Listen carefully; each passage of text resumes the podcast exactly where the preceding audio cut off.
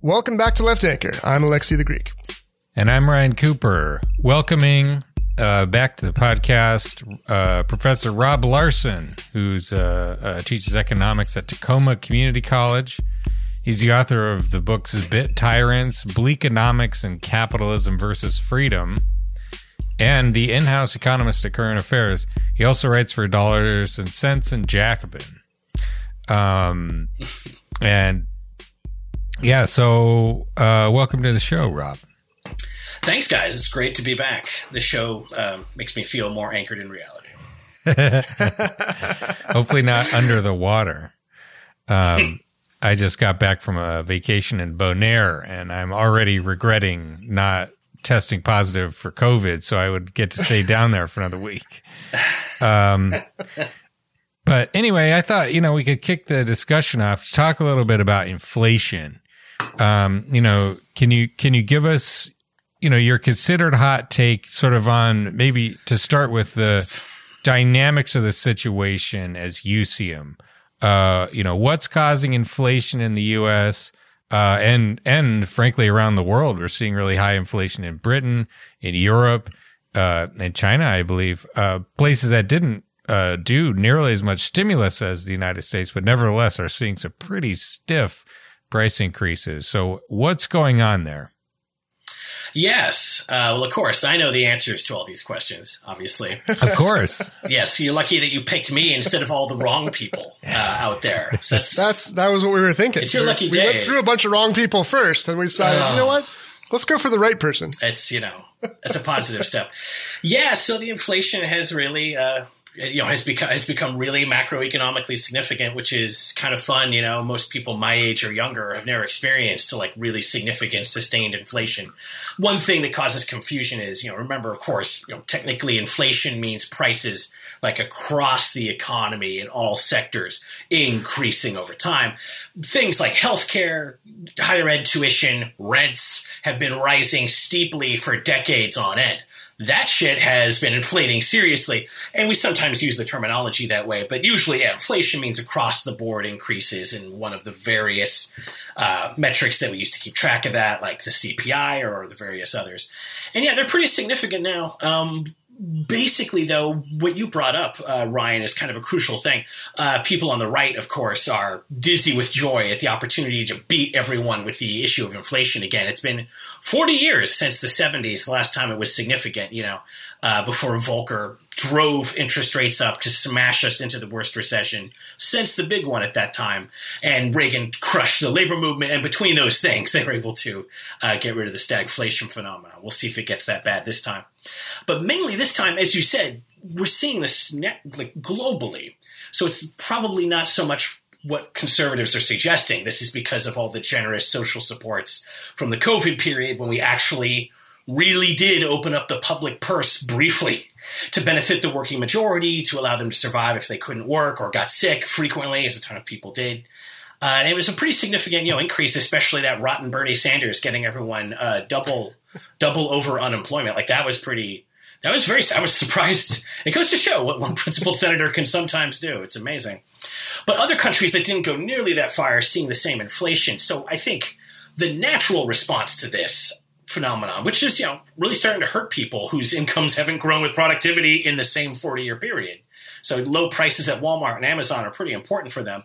You know, the reason this is biting so hard is that basically this inflation is what you see when a big disruption like a pandemic hits a purposefully de- delicate capitalist supply system. Because yeah. keeping inventory costs a dollar a year. Having warehouse space so we have you know supplies for our businesses or stock for our customers that costs relatively tiny amounts. And by the whole practice of course in the 80s and 90s and on of just in time inventory management where let's make it so the product shows up just before it's a disaster. And as long as nothing ever goes badly wrong you know, we avoided inflation for 40 years by driving prices through the floor by globalizing all of our, you know, production supply chains, which you know, uh, lowered prices for Walmart shoppers, professionals who benefit from cheap Amazon Prime prices. We benefit from that. The working class that got destroyed from that, and that's why they're supporting Sanders or lashing out with supporting Donald Trump because we have no national media prominence to compete with the conservatives. All of this social landscape stuff follows from these delicate supply chains that, yeah, as soon as uh, something badly, uh, something goes badly wrong with the pandemic, people can't get supplies, prices go up. When production gets delayed, prices go up because people are impatient or you know, need important products and they push prices up that way. So I think the inflation will subside when the supply chains get ironed back out, which people are now in the business press anticipating happening over the course of this calendar year. Uh, who knows by now? You know, a lot of us thought this would be a shorter lived inflation bump already, so we'll all be surprised together. That's the thing I think to remember about the uh, the the inflation in the seventies and eighties. We're we're we were talking about multiple years, right? We had several like what five years in the seventies of inflation over seven percent, and then we had three years of inflation over ten percent. Um, so it was, it was really, I mean, people, that, that was a lot, you know, to, like it was very unpopular. It was 7%, I think, over, over, uh, the whole of 2021. You know, obviously that's the, the biggest, like I've seen prices, the price of a burrito at District Taco went up by like 6% or something like that over the, in just a week. Um, you know, I mean, it's like, it was like a 40 cents or something, but you know, that's a significant percentage, uh, increase.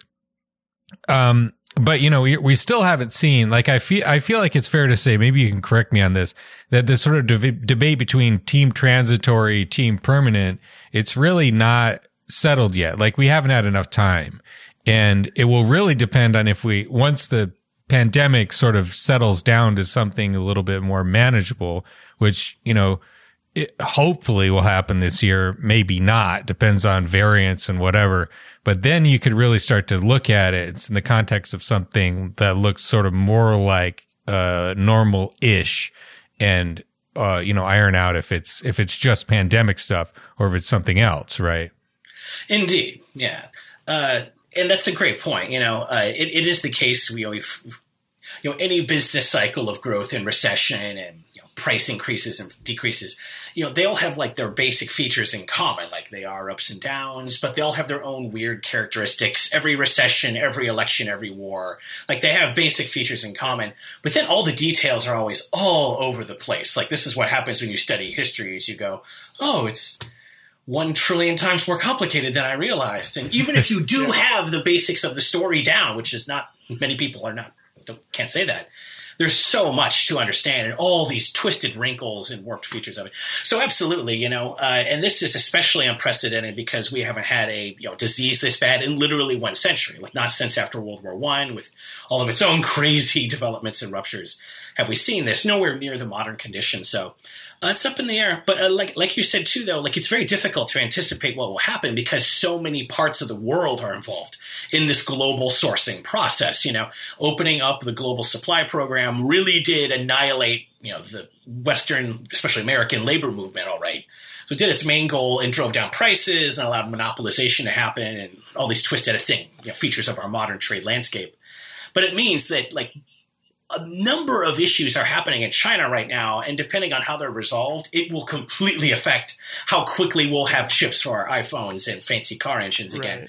Right. Uh, like they're right, they're managing right, the downfall of a property bubble right now, smoother than ours was. You know, like they haven't had their Lehman Brothers moment yet. Like they're managing the yeah. bankruptcy process. Time will tell, though. Uh, you know, as you said already, but just goes to show there's so much turbulence and unpredictability. This should be the era where people learn humility and guessing what's around the corner.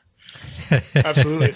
And that, that reminds me when we get to our discussion of big tech, uh, I want to talk about China and how they're dealing with those companies, uh, and what we could maybe learn from them as well. A lot, a lot we could maybe learn from China without taking on all of their approaches to, to politics and governance. But, uh, you you write about inflation in a really helpful way in your current affairs piece uh, back in, in October because uh, you know, we're so used to hearing about inflation from the neoliberals and the reactionary right. And so, you know, when you talk about the complexities, you know, left anchor, I think it's, it's, it's helpful for us to point out how do these complexities cash out in terms of who's harmed and, and who's helped, right? And who, who, who benefits and who's harmed? And, and how should we think through the current state of uh, these inflation concerns from a leftist perspective, right? Because sometimes, as, as you pointed out, uh, inflation's helpful for the working class and for people, right? And, and, and so, so, sometimes it hurts the rich and that's who's mad about it. So, so can you walk us through how to think through inflation generally and then maybe how it applies uh, right now? For sure, yeah. So, you know, inflation, you know, the increase in prices over time, you know, on the face of it, it just seems like a, you know, a disaster. No one wants to pay more for their necessities and luxuries that make up, you know, your consumption profile and what we economists call your standard of living. On the other hand, some inflation tends to come with economic growth and producing more goods and services, which people broadly still want today, you know, so we can have more of the good things in life. So most of us are willing to tolerate some inflation. Economists will say a little is healthy, but not very much we've been a lot more hawkish, like you know, uh, opposed to high inflation in the U.S. since the Reagan Revolution in the '80s, when finance sort of became more important. You know, finance, you know, the banking and uh, sort of related industries. You're all about tiny differences in interest rates are where billions of dollars are made there. So any inflation rate that shaves that thinner is something that finance, being in the more, being the most single powerful sector of the capitalist economy today, they're especially antagonistic toward it. And so the Federal Reserve just obviously has been uh, significantly more uh, aggressive about the price stability part of its mandate and kind of forgetting the other part of its mandate when it was created in the 1910s for, I believe it was full employment. Yes, it was full right, employment. Yes. I've been, we've been enjoying right. so much full employment that uh, we forgot about. It. I just can't get enough of that full employment. It's I, like, we just got I'm tired so of giving full. us the full employment. Yes, I'm physically full of all this employment. Push me away from the dinner table. I tease the Fed, but yes. So, so indeed, inflation is painted by the you know national media and our political system and the Fed as being just simple negative to society, and it messes with the price signals, which conservatives are very obsessed about with the market system. Uh, so they also have that special antagonism toward it on principle as well. Inflation in reality is a mixed process, like a lot of economic processes. You know, some people benefit from recessions. You know, I teach in a community college when people get laid off, they come to us to retool, you know, and that's when we're very busy. Not that I'm rooting for recessions. I'm just saying individual people's, you know, and, and sectors, you know, maybe going up when the rest of the system goes down, you know. And so inflation has different effects on different entities. If you owe money, if you owe a lot of debt, which is most Americans, most middle class Americans, certainly, even if it's just your house or your student loans, if you're lucky enough to have a mortgage that you can sort of afford, uh, inflation can be beneficial to you if you have a fixed numerical amount of dollars to repay. Because inflation means prices go up. Don't forget, your wage or salary is the price of your labor for your boss. Just do, do bear in mind that one of the prices going up during periods of high inflation like this tends to be wages and salaries, and they have been increasing very unusually quickly over the last 18 months. Not as fast as inflation, because this is still the United States but significantly, you know. So we do see that taking place. So people should bear in mind that if you owe a obnoxious student loan balance, or if you have a mortgage, or what, or just you know, credit card debt, or anything else, just be you know cognizant of the reality that uh, if your wage goes up too, that means your that amount of debt that you still owe is smaller compared to your earning power you know now bear in mind though that won't always work many debt balances are inflation adjusted like credit cards you often see that you know so they'll raise your balance uh, you know, in a meaningful manner. You know, like so that, that's you know, you got to look into your details. You know, don't just assume that you can pay off anything now that we have inflation. Don't get that giant thirty thousand dollar truck and finance it, which is very popular. that's that's the consumer at heart right now. It's not for me to criticize it, but don't forget also just throw this in real fast because we have a thematic tie-in to. Uh, Ryan's book here. Bear in mind that inflation makes it easier for the na- nation to pay off its fixed amounts of like fixed amounts involved in borrowing for the national debt the after World War II, we had a GDP to uh, you know a debt to GDP ratio higher than today's. All that borrowing for World War II, you know, whenever you see film from that era, it's buy bonds while you work or bank to support the war effort overseas. bonds are how institutions borrow money. That's lend your money to the government. Later, you'll get a little more than you loaned them. You know, the equivalent of an interest rate in bonds. They call it a coupon payment. You know, whatever. It's details. Lend money to the government, so we had borrowed a huge amount. But World War II had a big multiplier effect. It really stimulated the economy. And also, we had significant inflation all through that big post war booming period that conservatives are so damn nostalgic for. You of labor unions and big government regulation and significant inflation between the high growth and the inflation, we were able to get that national debt down to negligible levels 20 years later by the mid 60s, you know. So debt inflation does have that aspect.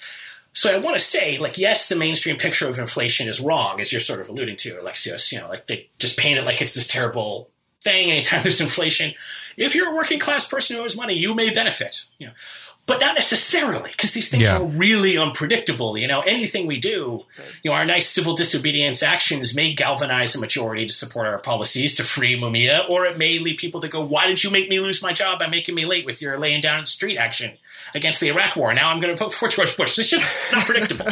it's a mushy social system. That's not saying you shouldn't take action. You just need to realize stuff is fluid, you know. Mm. So the Rob, thing about inflation it's too much. It's too much for my my simple brain. And I, I wonder. You're the economist, and I'm no I'm no fancy economist. But what if there were just simple ways to guard against these complex things? Like if you had oh, I don't know, a job guarantee and, and, you know, your, your housing and your medical care and all your needs were just met no matter what happened with the macroeconomic uh, yeah. uh, fluctuations.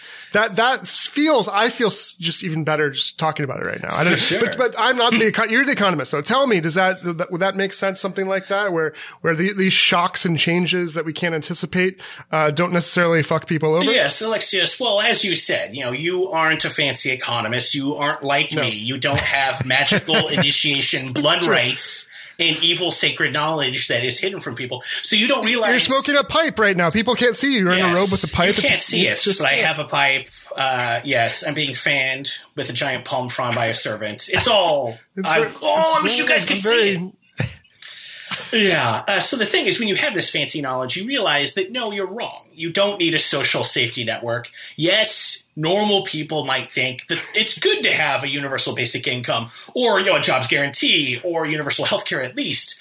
Uh, because you know when things happen in our turbulent, unpredictable ass society, it's nice to have you know, like a safety net, like from society, like a socially safety net, something, something like that. Sure, that sounds reassuring. But it's bad, really, because as a fanciful economist, I realize that labor, you know, humanity, you know, you're a labor unit. It's all about seeing yourself as human capital. And when you ah. have, you know, when you, when you uh, get away from that and you have a social welfare state of some type that's insanely popular, like your Medicare for alls and so on, that's merely supported by large majorities of people and even a majority of Republicans, that's, you know, you don't want that because then people don't want to just get a job to keep their health care. They don't see themselves as a labor unit. That's the downside that you aren't thinking I mean, of because you're not so clever. You, you give, I mean, sick leave and family leave, they might actually be with their families when they need to be or, or take, take time time off to rest when they're sick. I mean, that doesn't sound right to me. How does that, that seems like a problem? How does that contribute to the gross domestic product? Ask Just yourself. Run that. the numbers on that. Like, oh, exactly. oh, I love to s- watch my child sleep and I love them or whatever. All right, that's fine. Just know that right when you're looking sweetly at your sleeping child, China is grinding. They just know. Because it's night when your child's sleeping. It's daytime there. They're grinding while you sleep. Never rest because other countries might have money, and sure. that's terrible when that happens. The um, That's a good point. Yeah, we I think we can all agree.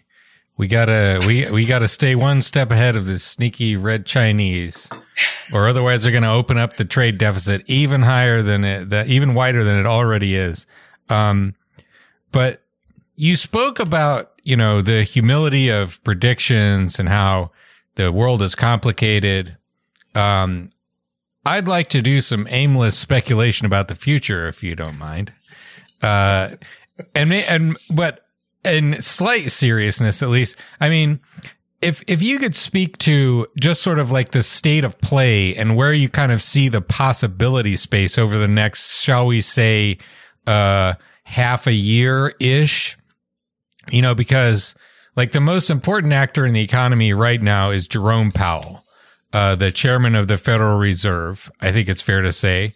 Um, we're not. That can be a question you can refute, Ryan. Definitely slam dunk him if you're if that's not correct. Well, you, uh, you know, we're not passing Build Back Better. Seems like that's dead. Joe Manchin killed it, uh, like I thought he was going to, and he clearly signaled he was going to. So President Biden really can't do much of anything. He's reappointed Jerome Powell. Weirdly, who has been like the most pro labor uh, chairman of the Federal Reserve. That's not saying much, but nevertheless, still a fact, I think, um, since like the, since Mariner Eccles, maybe in the 1940s, uh, you know, he, he and apparently a lot of other people on the Fed have really uh, taken to heart a lot of the criticisms of the Fed and the absolutely dog shit economic performance we had after 2008. You know, like the the the sort of you know the the growth, the growth we didn't have, the growth that that you know re- the the damn commies in China are, are are catching up because we can't grow because we had such a demand shock. You know, uh, just just this terrible weak economy, weak recovery after 2008 now, you know, with this, all the stimulus boosts, America is coming out of this with one of the, like, probably the strongest uh, economic recovery out of all the major players, including China, which hasn't been true for like 25 years, something like that. Um, where we actually passed them up in economic growth, uh, for the first time in forever. Um, and uh, yet, you know, Powell's saying we need we're going to do a rate hike in March, you know, to raise the cost of of of credit basically slowed the economy down. Like he's he's worried about inflation. Biden is telling him he's that he agrees, you know, inflation is bad. I mean, it's unpopular. It seems like a political liability. Um, and yet, you know, there's this, as we discussed previously, uh, the, this possibility that it all kind of just kind of fades away. That, that like we don't have big, we don't have labor unions really in most of the economy anymore. Uh, a lot of this stuff seems fairly temporary, especially the chip shortage. There's a lot of new capacity coming online there. Uh, Intel's building a new $20 billion semiconductor factory in Ohio. Can you imagine what Trump would do with that, by the way? I mean, God, it'd be in the news headlines for a month straight.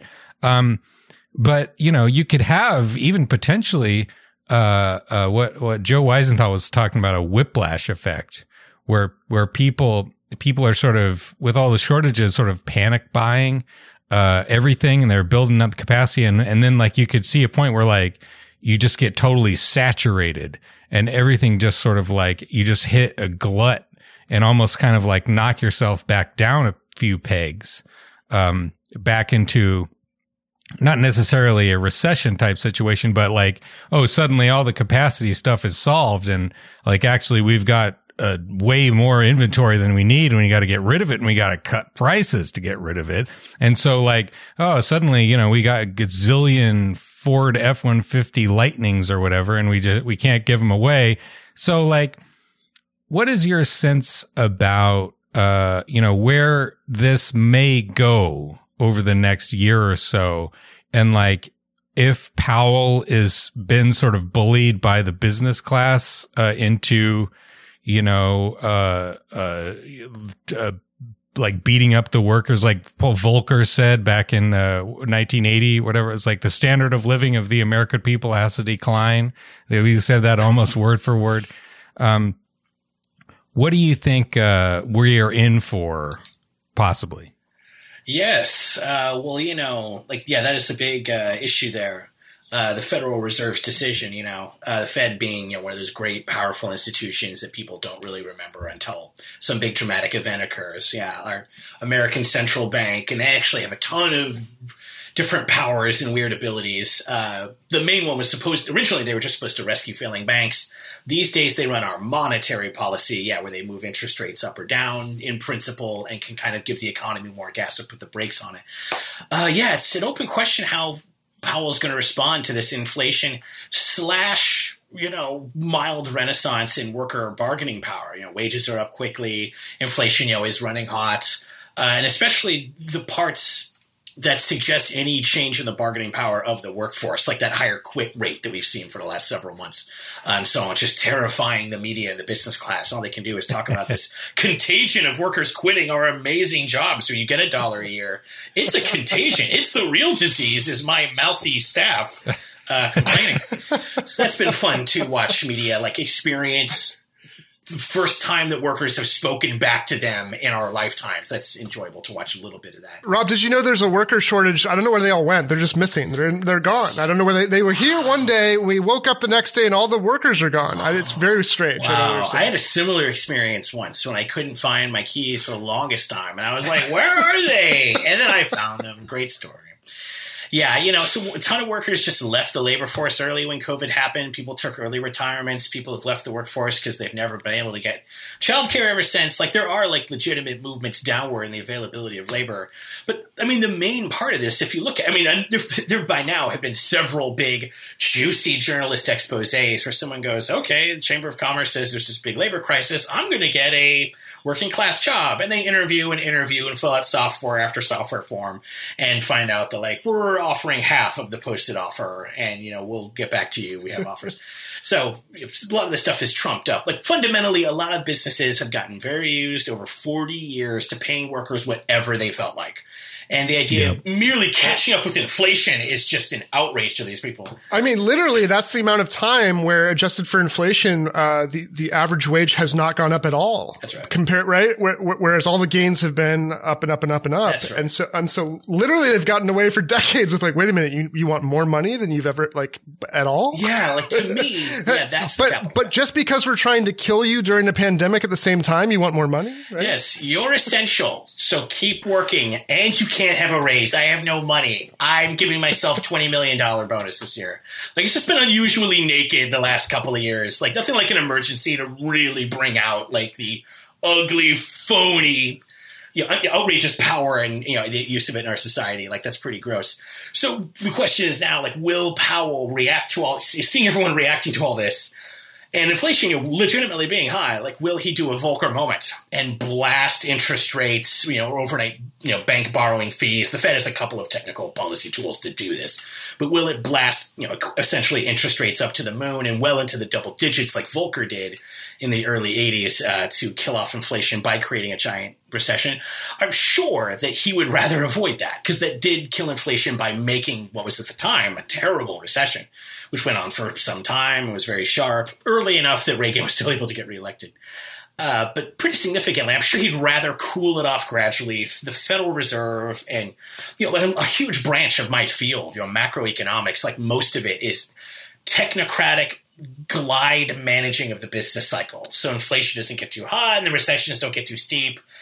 They do a good job sometimes, sometimes not. Like a good way to see that is to look at that last big financial crisis, uh, crash you mentioned, Ryan. You know, uh, where after the crisis, like after the crisis, I feel like it's kind of. I'm always excited about criticizing the Fed. They're a terrible institution. They should be abolished tomorrow. But when people criticize the Fed after the crisis, like the Fed was the only entity like doing everything it could to get the system back up to growth, yeah. interest rates at zero, and then doing all this crazy quantitative easing policy, which we can talk about if you want. It's very technical. It involves bond buying to get long term interest rates down, which is way beyond what they normally do and it didn't do much and it kind of fed into our property bubbles of today. I mean, those were happening already anyway. But it was before the crisis that the Fed is really culpable because they refused to regulate the securities markets and all these subprime mortgage derivatives that had this insane bubble and the huge crash, let the banks borrow more, didn't push back on the treasury on its own crazy changes to it, you know. So the Fed's culpable to shit. What they'll do this time, I think it will have to get a little more severe before uh, Powell does his Volcker moment, mainly because the one big, I mean, there are two big differences really between now and the 70s, you know, that moved Volcker's hand. I mean, one is, yeah, workers are kind of militant now. Strikes are still super rare. They yeah. aren't common. We, we, are seeing them, teachers, uh, you know, in, you know, uh, you know, a number of like surprising places in the economy. You know, we do see them. You know, there's a big, you know, auto workers strike happening just recently. Like, there's real action, more, more than the flat line that it has been. But compared to the 70s, when it was real workers marching, we still had big union density then, and all these other movements, you know, like the civil rights movement was still going strong then, you know, in its, you know, original form, you know. Uh, like, that stuff's not there now, but above all, in the late 70s that inflation rise was contributing to a decrease in corporate profitability. Like that beyond the inflation rate and beyond mouthy workers like the big thing is are we still making money? Because even if it's 70s and people feel it's turbulent and there's a lot of you know labor strikes you know and, and union activity which does you know raise our costs as human capital wanting money just because they're more productive like that's a thing you know they don't want but the workers now are deorganized which makes their temporary passing increase in bargaining power, I think, less threatening to them. But above yep. all, corporations are making more money than they ever did. So the I, my impression is Powell will use the Fed's numerous tools to put us into a glide path of cooling off the economy, trying to get back to what they always want medium, strong growth with low inflation, like the Obama era, you know, like that's the Fed's sort of technocratic ideal.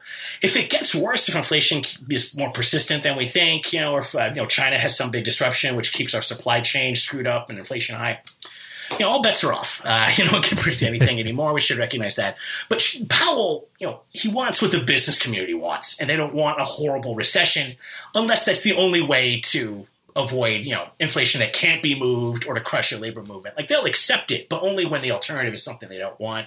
So much money is being made now. I think they'd be content to let this labor temporary tight labor market cool off uh, and go back to the status quo. Is my impression. Did you see uh, how Larry Summers wants uh, the Marxists to be in charge again? You know, in the New York Times and everything. And this is great. This is great to be news. Uh, discussed the Marxist ah, and yeah, post yeah, that's true. At least, at least to have their their their word and, and the you know all the news that's fit spread. But that's mighty big. I, I, I'm curious. I'm curious what what you think of this. Uh, you know, pushback from the MMT people, the modern, modern monetary theory people, uh, who say that it's not true that, that taxes or the Fed are the, are the only way to fight inflation. That's not what they say either, that there's actually all these different ways that you can deal with inflation. And they have some, some nuanced thoughts about that. Um, yeah, what's your, what's your take on that whole debate and, and, and, uh, what the tools really are to deal with inflation and, and what how, how, the left should think of it. Sure, yeah. Well, you know, uh, MMT is extremely interesting. Like uh, most economists, wants to keep his friends. I'm agnostic about it. Uh, you know, I feel that yeah, the yeah. jury is out on it because I don't want to make people mad or going to yell at me on Twitter. Uh, MMT is fascinating. I'm all for any school of thought that makes people less inflation phobic and you know less uh, you know, scared totally. in general. Austerity. Yeah, yeah, exactly. Anything that makes people less deficit hawkish is a favorable thing in my view. And I should mention too, you know, my uh, grad degree is from UMKC, kind of the uh, you know citadel for MMT, and you know, I had a, a few of its most prominent people, like Stephanie Kelton was one of my professors and stuff. Uh, very That's, cool, very knowledgeable people. Some of our best friends are MMT people. All of That's them. right. You know, I just want them to have their rights. It's great you know? uh, yes, to me, MMT is, is, is fine, but I, I I do worry a little bit, and there's sort of two reasons. I mean, fundamentally, we already have the proven tools to deal with our problems. You know, we have progressive taxation, which you know the French economist Thomas Piketty memorably called a proven tool uh, for dealing with you know high levels of inequality. That separate issue that we're all concerned about. Famously, Piketty himself is a proven tool.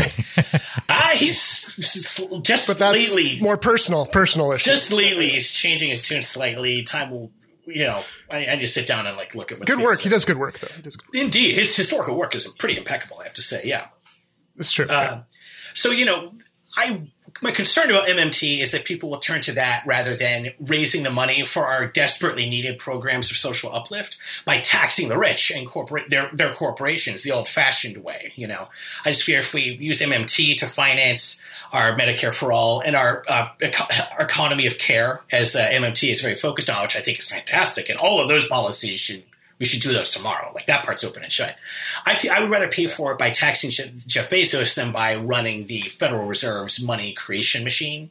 Both because half the thing about progressive taxation is two benefits that save our lives. One is it gives us money for our stupid healthcare and climate change abatement, which, oh my God. But then two, it takes the money from our ruling class, which fucking great. It re- takes some of their power away. Like it has two equally important goals, and it did them fairly effectively. Unfortunately, we didn't really expropriate them, so they retained the power to undo the New Deal and the Reagan Revolution and the Volcker interest rate hike for all the reasons you guys all uh, know so well. So I just like the traditional methods of financing things. So when people ask me, "How are you going to pay for that?" by Ryan Cooper, I say, "The classic methods are the best." I'm very excited about about uh, reading the book, man. I'm uh, doing a review for it for the bias, so that'll be.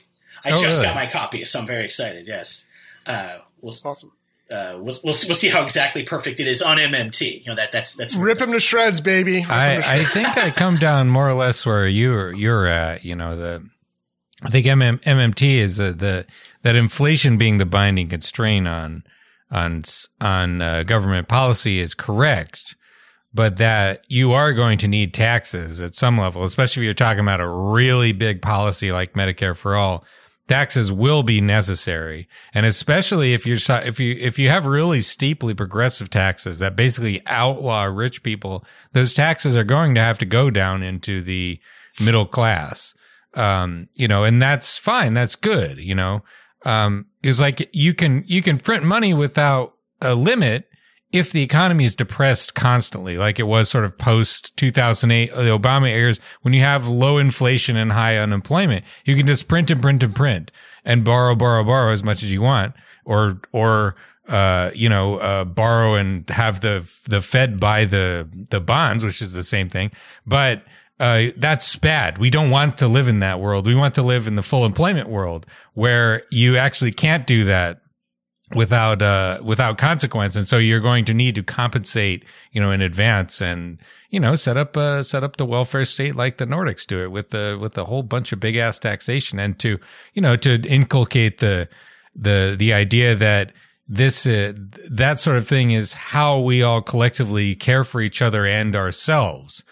That it's not a, a taking you know of of uh, uh, uh from a you know pre-political paycheck um, that it, that it's uh, otherwise you end up paying for it out of your own pocket or going without the things that you need. Exactly. Why do I mind if my taxes increase somewhat if I'm getting the sixth of my paycheck back that pays for my piece of shit HMO? Like, oh, not higher talent. No, right. oh, nuts. I guess I'll pay for that out of the big additional money I have for a vastly superior public health care product where you're not getting nickel and dimed in a bankruptcy by your copays, deductibles, net coverage limits, and co-insurance. I mean, my God, there's no end to it. Yeah, the, the Scandinavians do real well. They have stable, yeah. you know, the krona is very stable. They didn't have high inflation till we did, you know. Uh, indeed, I think that's. Uh, I'm, I'm, excited about this book. That's a very uh, sensible way of looking at the issue. Yeah. So MMT, you know, very interesting. Although I would I would just say two other things related to that, and this kind of gets back to Alexios's earlier question too about like whether we want more inflation as a solution to our issues. You know, like it does have its up and down sides. Uh, to me, the biggest issue with MMT is it's not really generalizable. You know, like what countries could you know, even in the correct conditions. Because as you said, Ryan, like that's the thing that economists can never understand. Most of our economic laws are conditional. Again, yeah. we saw like the Federal Reserve was essentially printing money with QE, trillions of dollars worth after the finance crash.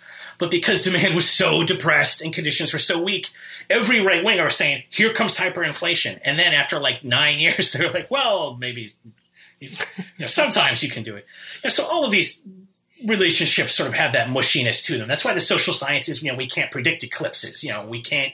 It's too complicated. We don't blame. You know, you shouldn't just pretend to be able to. That's so the big issue there. Yeah. But with with MMT, you have to have that monetary sovereignty in the U.S. because our dollar has so many global roles. You know, in food and energy markets and all these financial markets you know, if you the U.S. puts sanctions on you, it locks you out of most of the world economy. For God's sake, like we could probably get away with doing MMT. Maybe the Europeans, like maybe, like, you know, China probably, like maybe Japan and Britain probably not. Like if if Brazil and India can't do this policy, like I think it becomes less interesting as a global solution there. So I'm not trying to dump on MMT. I just think that they would recognize, you know, it has a scope that's not confined to the developed world, but is sort of, the analysis is geared to the conditions of you know all of our financial institutions here. But Rob, once the workers of the world unite and it's one global, stateless, whatever that looks like, mm-hmm. then we could do MMT. Then it's fine. Well, then fine. Yeah, then you know we have sure, yeah. Then we have you know luxury gay space communism. Then like you know the that's the stakes are lower because yeah. we have you know the, the, our animal needs met, like they say. You know, but the, the other thing Speak, I want to throw in about inflation yeah. real fast is like I tend to be leery of it as a policy and even more with MMT because the thing is like people will kind of accept government deficits and like there's a there's people have like a weird sense of how the economy works. They half remember their high school, you know, econ class, and maybe they yep. took business later, maybe they never did. You know, caring about the social and political world is, world is kind of niche, especially in the U.S. And so, like for a lot of people, like it's when you start to fiddle with the money, like the actual money, that they start to freak out. I think like MMT, I can remember some article on you know the EU's bond buying programs, and it was quoting like just middle, you know, working in professional class Germans and Italians and French, and they're all like, negative interest rates. I just better save some more money because this is like weird. Like, what desperate thing are they doing? I better save some more. Like, that's the smart thing. The opposite of the policy's goal of stimulating. They're, they're putting the bit. They're putting the bitcoins under the mattress. Yes, something yeah. about fiddling with the money spooks the horses of the broad middle stratum of society in a way that I think is avoidable if you can say we're taxing the Koch brothers and we're putting some of that money into your health insurance. You get health insurance. You're paying more taxes. They're paying a lot more taxes. So you can have bridges that don't fall down, health care that you can keep if you lose your job, do something about climate change, you know, and earthquakes out here, which is a big issue where I live, trying to spend some public money on that. People get that. But if you say now interest rates are negative and you have to not have money to buy goods, everyone goes, what the fuck is this? Get Ronald Reagan in here. It makes people want a comforting reactionary figure. I feel. So I remember Doug Henwood, uh, you know, uh, the journalist and economist, you know, who's, I agree with him. Yeah, friend of the pod, friend of the pod, Doug. Yeah. Yeah, but he, call, he calls himself a sound money socialist. I kind of yeah. like, like that's, that's, you know, usually sound money is the term conservatives use, of course, is why that's cute. I kind of am sympathetic to that, especially because again, we have the proven tool take away the Koch brother money so we can have health care. Anybody can understand that political agenda. If the Democrats would ever run on it nationally, I feel like they could run away with the Electoral College. But we suppressed Bernie Sanders to avoid that terrible outcome. Uh, you know, so I, I, feel like that's the thing I turn to more than wanting MMT or inflation or these other exotic things. Yeah. There's no need to freak people out because we can just tax richer people and you a little, yes, some. Uh, if you're getting all these public you know, services, people are more you know, it, with that each to their own weapons, Rob. I, I, think MMT's been really good as as you mentioned in uh, fighting the, the, the hawkishness and the austerity mindset. But as you say, it's also good. I, I like th- this idea of um, the left needs to be accessible, not just to the fringe Twitter debates, but like to people writ large, so we can do mass politics and really get the things we want to help people. Uh, and and so I, I think unless you know Ryan, you want to stay where we're at. I think shifting to the the dictatorship, the uh, yeah. the big tech, the big tech problems, which our our, our friend of the pod Harvey K, Harvey J K, uh, has has written up a review of, of Josh Hawley's book, which is um, s- scary in that it's trying to appropriate uh, some traditional leftist, at least anti-monopolists, even some pro-union stuff. Um, and of course, it's, he's full of shit, Josh Hawley. But, uh, but I think that, you know, these are all sites of struggle for, for the common person who doesn't follow all of our Twitter fights. The left needs to understand how to take, uh, its messaging to the people, uh, and the people, as you've written about in Bit Tyrants, the people really obviously get that big tech dominates our lives. And, and, as you write about in the book, the popularity of these companies and of Silicon Valley has gone down, right? Uh, over the last few years. And, and, so this is an opportunity, right? It's, it's, it's, it's something we need to talk about. How should we think about both the problem of big big tech and how they dominate our lives, and then we can get to some of the solutions that uh, you know are, are, not just liberal solutions, right, but leftist ones. Yeah, sure, right on. Yeah, I think that is a, a well observed thing. I'll have to read that review. Yeah, figures like uh, Hawley and other conservatives, especially conservative pundits, uh, have woken up to how powerful uh, big tech is. You know, these online platform companies, and of course, they were the last last ones at the bus stop on this because these these are conservatives. These are people who support the free market because they think it's farmers markets where you've got twenty people with apples and you pick the best apples and not out of the box monopolies, which is how the conservative Economist magazine described companies like Google and YouTube and Microsoft's Windows. Like because of all the reasons I write about in my much better book about uh, the big tech platforms, Bit Tyrants, uh, which Hawley stole everything from, I'm sure. I should think. Don't forget the subtitle, The Political Economy of Silicon Valley. It's a good subtitle. Thank you. So you know it's actually serious instead of some whining right wing senator repeating what he heard on Fox and Friends that morning. Fucking simpleton. Right. Yes, thank you. So uh, I do my best on this, you know. But Trump, actually, that you mentioned that Trump is, I think, a big reason why the right oh, yeah. got to be anti-monopoly and, and, and, against big tech, right? He was he was part of that. Trump's the culmination. It starts with Alex Jones and, and all the people around him uh, who pantomime rifles you know, uh, being shot at the camera when they talk about journalists who bother them. You know, like, hmm, I get the message here. You're trying to advocate violence without being on a transcript saying, "Get it? Go shoot her." You know. Uh, so that's been building for a while with conservatives, but it's tough because it's those are private companies, and aren't I free in my home to throw out people who I find out are socialists? Aren't I free in my house to, you know, in my business to deny you employment because you're gay or segregate my lunch stand because you're black? Of course, I should be able to do all these things conservatives have fought for down the decades and are now sort of embarrassed by. You know, they still want to defer to the private marketplace and private employers everywhere because, of course, you know, they're conservatives. They support traditional power centers, like Corey Robin said, you know, and that's daddy at home and the president at you know in the public sector and the CEO in the workplace. You know, so you obey your boss and what we decide goes. That's why they tear their hair out about vaccine mandates in the private sector because now they don't know what the fuck to do. It's like, oh god, yeah. I can't. You can see how their heads blow up in that moment. You know, but so yeah, they figured it out. But we, you know, socialists have been ahead of the curve. You know, since before mobile tech, we've been saying, oh, these are tech firms. They'll be the next big dominant sector in the economy, and then it happened, and we all pat ourselves on the back there. But it's yeah, top five. Is it is it still true? The top five companies in terms of market value are, are all uh, big tech. I believe it is. When I wrote the book, it was Apple, Amazon, Google. Uh, uh, Microsoft and of course Facebook. Facebook. now Meta I think is yeah. number seven because their stock fell off a cliff two days ago because Jeff Bezos is an incompetent idiot who shits the bed at every turn and you because he Mark actually Zuckerberg. controls the company.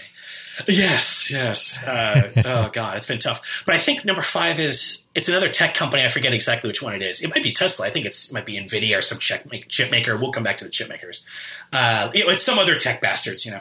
But yeah, so of course it's really rare for the big five to be all from one sector. You know, in the '90s when I was a you know younger person, it was you know Microsoft, Walmart, Chase Bank, Exxon, Walmart, something like that, or. Uh, GE, whatever. Indeed, yeah. yeah. Uh, so this or, or uh, Berkshire Hathaway, like now being all one right. sector, it speaks to how monopoly prone that industry is, and that's what I talk about in the book. You know, besides having a chapter on each one of the big tech company bastards, you know, like my Google chapter is one of my, is a masterpiece, if I do say so. Because uh, I hate them so much, you know, it comes through. Uh, even in the footnotes, you can tell they're angry. It turns out they are evil after all. Yeah, they got over it. They, that's not their motto anymore. I'm glad that they, in time, were able to come out of the closets being evil. Like that's a very positive part of our community. Uh, but these guys are monopolies because of the economics of it. You know, people want to be on the network that everyone's on. If I have a video, network effects, right? Precisely. Yeah. yeah, network effects. We call that. You know, you want to be on. You know, if not Facebook or Instagram, then on TikTok. You want to be on the platform you see other people as being on because the whole point is to interface with other users. And that's why Microsoft had a Windows monopoly and why Android and uh, Apple control our smartphone operating systems to this day. You know, so yeah, conservatives caught up with that, and they're too dumb though to know how to deal with it. And yeah, watching them try to figure that out is tough because they're really they're really torn in half by having you know by being bad thinkers. So how can I support the free marketplace but support big government regulation like antitrust?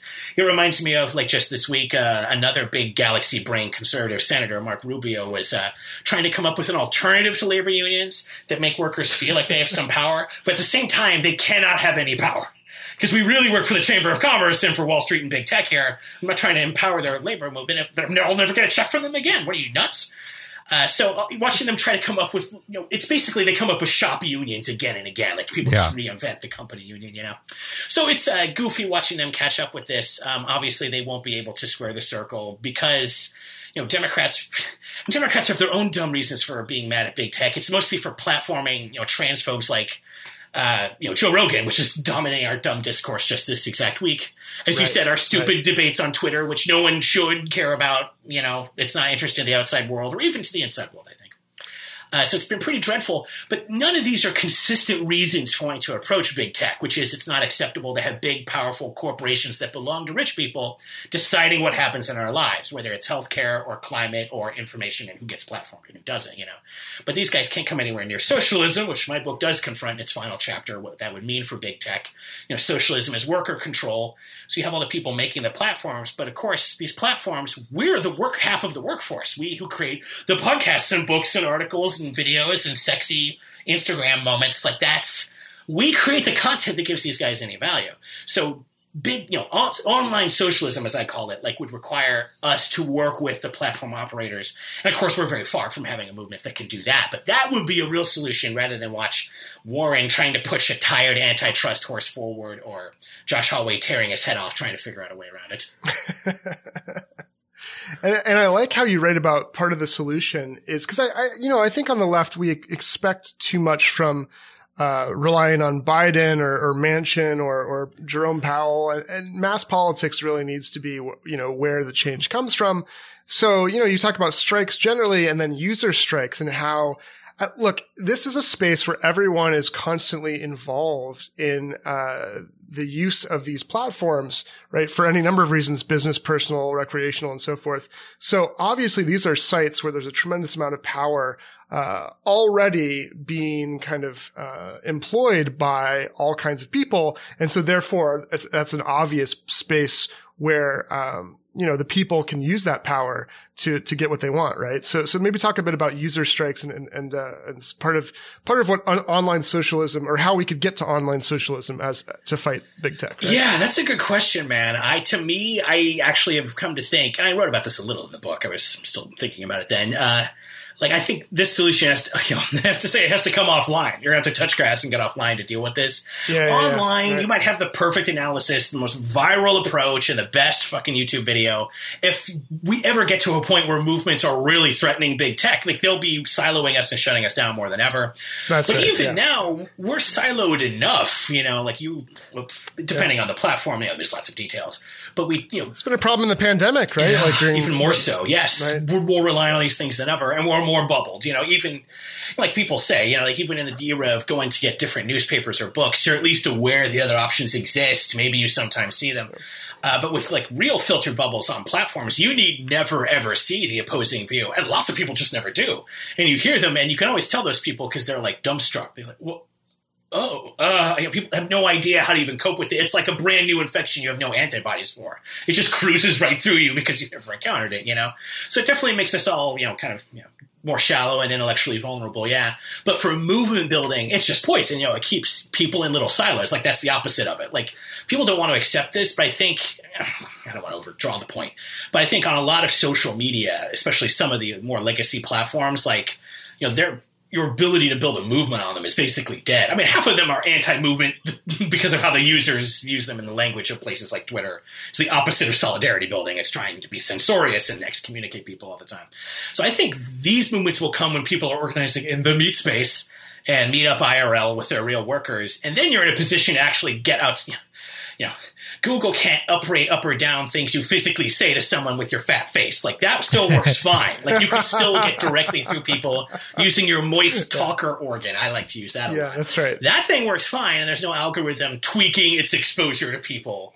Uh, like that, you know. So I think that is how people will then come to the platforms with a more savvy and movement building posture. Sure, is my intuition. And again, you know, I'm an economist. No one should listen to anything I say, but that's sort of my expectation. Like, how do you build a movement online? Like, people, you're doing great if you get a big viral video with your cute pet. Like, it's just not an environment anymore for this kind of thing. Can be good for getting small groups of people to see events and stuff. I don't want to put it down. People work hard running those group pages for the movement, and you know that's that helps. Yeah, yeah. God bless them. You know, but I think we should see there's a real limitation to what those platforms will let us do with them to undermine them. Like, it just doesn't make sense. Sure, sure. In the same way that like maybe boycotting Amazon uh, only really makes sense when there's organized like strikes on the ground from the workers themselves who are calling for others to support them by also not buying the products of Amazon while they're doing the strike, right? Like, so the, the, the on the ground and the, and the online can work together sometimes, but it needs actual on the ground organizing. For sure. Right? And I feel like this is something I say a lot. So if people have heard me say this on a show before, I apologize. But like, people don't realize like there is like a process to doing like real activism, you know, and you it yeah, you can't just do it doesn't it, yeah. start with the big cool action, which is super cool, and you know, you know those are really important. And like those could be the, the big change points in society sometimes, but that happens when there's been years of work by people building up awareness. Yeah. Like I always, maybe it's because you know, maybe it's the professor and me coming out too, but I feel like we're way behind on raising awareness. Like America is still kind of a vaguely apolitical social democratic country in huge swaths. And, you know, Bernie Sanders can win literally every county in West Virginia during the Democratic primary. Like shit like that can still happen. But that was a big surprise to everyone when that happened because we on the left don't have the media dominance that, that the far right and, of course, the corporate world in the main part of it have. You know, we're always struggling to build up our media. We have all these setbacks and disasters. We never have any money. It's very difficult to keep them going. Left wing media that last more than 10 years are like not super common, you know, unless they're like tiny little operations. Uh, it's very difficult, but I feel like that education once that happens, like once the, you have a national level of support for something, then you do these big dramatic actions and strikes and stuff, and everyone goes, "Yeah, I support that. Good, I support that strike. I'll I won't order anything from Amazon. That's hard for me because I live in a rural area. Or, you know, I can't afford anything but the cheapest streaming service, which is Amazon Prime." But I'll do, I'll keep to this boycott because I want to support this because I've heard a number of times from labor or socialists or whoever, uh, or organizing right. tech people, like once all that boring work has been laid, then you talk about big actions and you can really move people. But it's, you know, we on the left are very used to, again, more than 40 years of being utterly excluded from power with the odd, you know, breakthrough social democrat of the last few years, notwithstanding, you know. And I think people have kind of lost sight of that stuff, you know. Like I know a lot of people, you know, personally who are very mad at America's voters and mad at the country in general over Donald Trump and all the twisted Republican fuck ups that we put in charge of things. And they should be unhappy about it. But and then they go like, yeah, that's great. Well, those West Virginians should suffer. They should suffer because they made Donald Trump happen. I always say, yeah, but you have to you have to hear an idea before you can like it. No one's ever heard of Medicare for all. When they do, they go, oh, that sounds great. Like people you can't get mad at people for not embracing an option they've never fucking heard. Like that's where it is. I feel like the right has media, the corporate world runs the media. You know, we are the ones who struggle to build up our media, and that I feel is all politics is downstream from that reality, in my opinion. So getting outside yeah. it, building up big movements and real media, then we can come in and get the platforms. Why would they let it do us? Let us do it from within? Yeah, it's just not where the incentives are.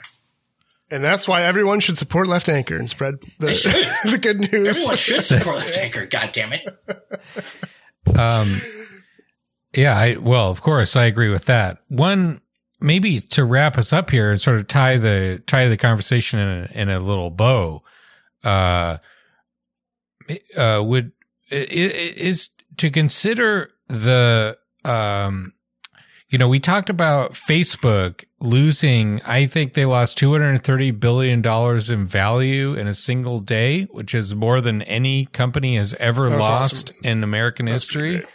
Uh, and they did it because as far as I can tell, it seems to be they, they've pushed all their chips onto this meta shit, this metaverse like basically Second Life knockoff that looks like you're standing inside a Nintendo Wii from 2007. um, and it's just dog shit.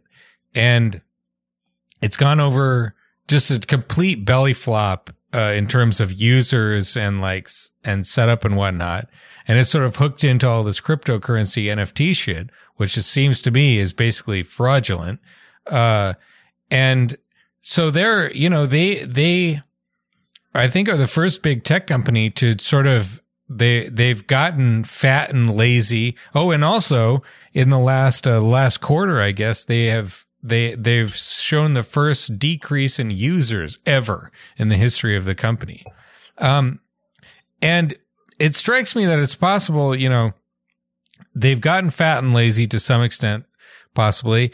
And also, uh, that we have the first uh, economy that looks something like a full employment economy uh, in 20 years, at least. Maybe the best labor market in 20 years and, and maybe even longer than that. Uh, really, really scarce worker shortage, like big profits to be made in what I'd like to call uh, real activity. Um, shipping, logistics, manufacturing, uh, you know, innovation, not fucking pretend internet bullshit and board ape yacht club and all that, like just complete garbage nonsense.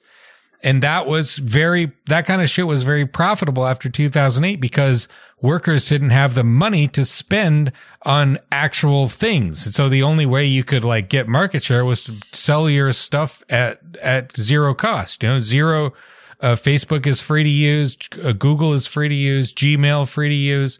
Um, now we are possibly looking at a future in which uh, the uh, old fashioned Marxist MCM prime type thing where you're selling something for more than you paid for it, uh, or paid for to, to the labor to make it rather than uh, Uber where you sell something for less than it costs to make it and lose $25 billion over a decade and somehow still not go out of business. Yeah, um, so yeah. what do you th- like, like, do you think that this could inaugurate a, a, a sort of regime change in terms of like the dominance of tech over the next few years? Like, like if we do get a sort of sustained, like production economy based on like real activity where real people do things rather than dicking around on the internet and sort of like convincing a bunch of dim-witted rich people that they're doing hashtag innovation and then later going to prison, you know, like, uh, uh, Elizabeth Holmes. Um, that like that, it, it might be like something, something different going on. Uh, indeed, you know uh, that's definitely within the question. Uh, like these tech platforms have had a couple decades. Of, it was a long honeymoon, you know, Yeah. and uh, they've had a couple decades of being in charge and having Democrats nonstop kiss their ass and hire from them into their administrations, of course, and Republicans too. You know, like I remember Bob Dole defending Microsoft against its antitrust case in the '90s, saying, you know. You know, words like, you know, an American company makes a product and it does well. Why is it in trouble with the government? For being a monopoly taking over other industries, you daffy idiot. I shouldn't say that. He died. I apologize. Uh, it's because I said that that he died. Uh, so it's been interesting, you know, like just lately watching those tech, those tech stock swings has been pretty crazy. Like, yeah, Facebook did record two days ago the biggest single trading uh, day loss of any stock in history. Then the next day, yesterday, Amazon recorded the biggest single day rise in capitalization for any company in history. It's t- earnings season on Wall Street, and all the companies every three months come out with their reports, and their stocks jump up or down depending on how close the economists were at uh, guessing how they do. You know, like that kind of stuff. It's easy to look at markets and try to like, like, is this a big thing? Markets like always tumultuous. Like that little piece Yeah. of it, I would probably put aside.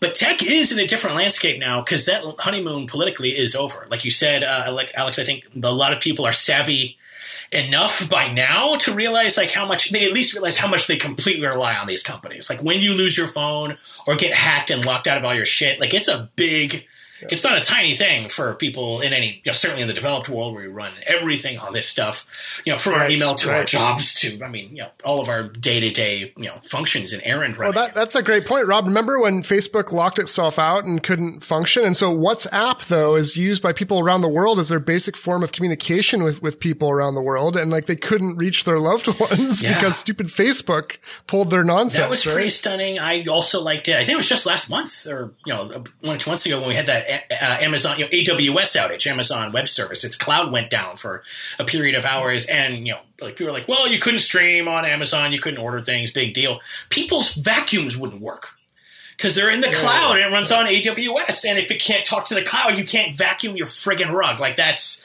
how over integrated technology has become with all this stuff. I mean, Ryan himself is in the cloud, so he didn't work that whole day. Oh, he just, wow. he, yeah, yes, it's unfortunate. It's unfortunate, but he likes to not work, so Yeah. it's fine. It worked oh. out. Leisure, more Another leisure. loss to our GDP. As an economist, again, you- listeners can't see this, but a single tear is rolling down my cheek uh, because of that sad story of a worker exploiting time off. That's I'll Right. I'll call your I'll find out who your employer is, Ryan. I'll call them. Don't worry. but that's interesting. Will tech stay dominant? Because I say in the book, like tech has become as powerful as anything can be, which is becoming co-dominant with Wall Street and the media as like the dominating sectors that run the rest of the capitalist economy, and then our political system from that. Uh, that said, like the political parties are both fairly sour on them now, and would at least like to break up Facebook and maybe do something with Google too. It's unclear because something that big, like these are big companies, and to take them apart, like takes real national support. I mean, I have a whole chapter in the book on Microsoft, including its own antitrust case. People should look at that. Like they've lawyered up to Kingdom Come. Yeah, they'll put up a fight. Yeah, right? you know, and the great thing, of course, is there'll be discovery, and all their emails will go into the public record, and creeps like me can read them. The stuff that came out of that trial, people should read my book just for the Microsoft chapter because the shit that comes out when email records enter the public record is fairly stunning. Shocking, right? yeah, you know, I mean, even if you're familiar with these scumbag corporations, like the shit they say behind our backs is just unbelievable, you know. But so, like, they were able to weasel out of that really just because Bush stole the 2000 election. They probably would have been broken up into like Word and then Office and maybe, you know, like their telecom arm or something like that. And Explorer, of course, their web browser, which is what got them in trouble in the first place. These companies, though, have all learned those lessons too. And they've learned how to cultivate both sides of the political aisle, make sure that when the administration comes in, it's staffed with people, often from the old administration. Like uh, under the Obama administration, I think it was under the Trump administration, I couldn't believe that uh, one of their senior FTC people had to recuse himself from one of the new suits investigating Google. Uh, at the Justice Department level, I, or it might have been the, F, the FTC, I forget which one. But he had to recuse himself because he was one of Google's not just former attorneys, but former like antitrust law attorneys. Wow. So I have to recuse myself because I used to specifically work for these guys, trying to help them get around what we're going to do to them now. And you know, these guys have people in their lobbying shops who used to be like, you know, Nancy Pelosi's chief of staff, like the most dark heart of the swampy beast, you know. So time will tell. Like it would take like real political action to do it, and I don't know how much we do that anymore. Who can say though? You know, time will tell. But I think these companies yeah. are dominant enough now that they're in, ensconced to not to say they can't be broken up. It would just be a feat.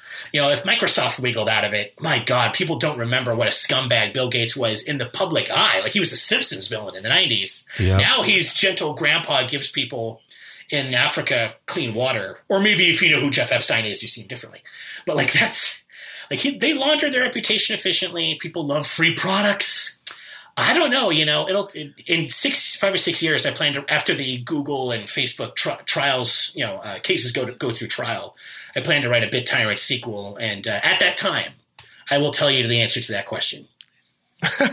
is it, is there any? I mean, we, we like to end on a note of hope. Is is there any hope? Should we take anything from what China's doing and just beating the shit out of the companies and telling them, you know, what's what? Like, it, it, what what should we look to in terms of uh, w- if we do indeed take on big tech, uh, what it might look like. Yeah, you know, well, I think there are a lot of hopeful things happening. You know, I tend to think tech is going to be like media. Like those are the last things to surrender their power because they're so influential and that's just my guess though. But I think there are definitely incredibly encouraging things happening. I mean, shit, you know, I'm a little older than some activists uh, are, and I can tell you that they, I, I, I personally, just in my lifetime, I've experienced times which are far bleaker and with fewer signs of hope than this, my young friends. Let me tell you that. You know, like there are you.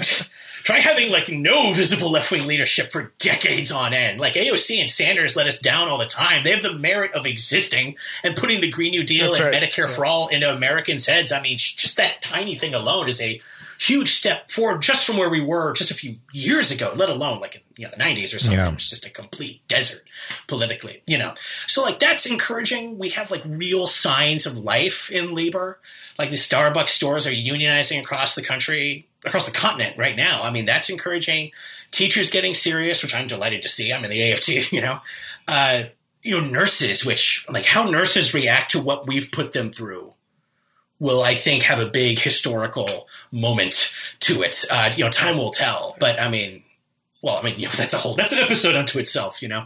Yeah. We have encouraging signs. Like young people don't like capitalism, probably because they don't like being doomed to death to debt peonage and climate hell, you know? Like that's important. if we could survive long enough, like that's these true. kids could, you know, we could see real The kids are the future, man, and the and the kids I, I think they're all right. I hope they're all right. Historic records suggest that the kids were all right. Time will time will tell. But I have a positive feeling about that. I feel like right now it's a matter of like trying to keep society alive in some healthy basis. Uh, it's hard to see what could happen with the midterms in the next election. It's easy to imagine our fascist party slamming the doors behind it forever, or maybe not. Though you know, like it's it's again, it's unpredictable. Like don't when you catch yourself starting to predict shit, you should shut your mouth and, and think. That's right. If you're predicting what you're going to have for dinner, like that's pretty good. Anything past that, like I would be I yeah. would be pretty. Otherwise, just work to make the future what we want it to be because predictions are bullshit, but mobilization, organization, and creating the future that we want for ourselves is something we can actually work towards uh, making real. Right? Yeah, that's great, man. And again, like people, we need to build up left media, like right wing media dominate. They dominate in the corporate world and in their huge and growing right wing media you know, ecosystem of their own.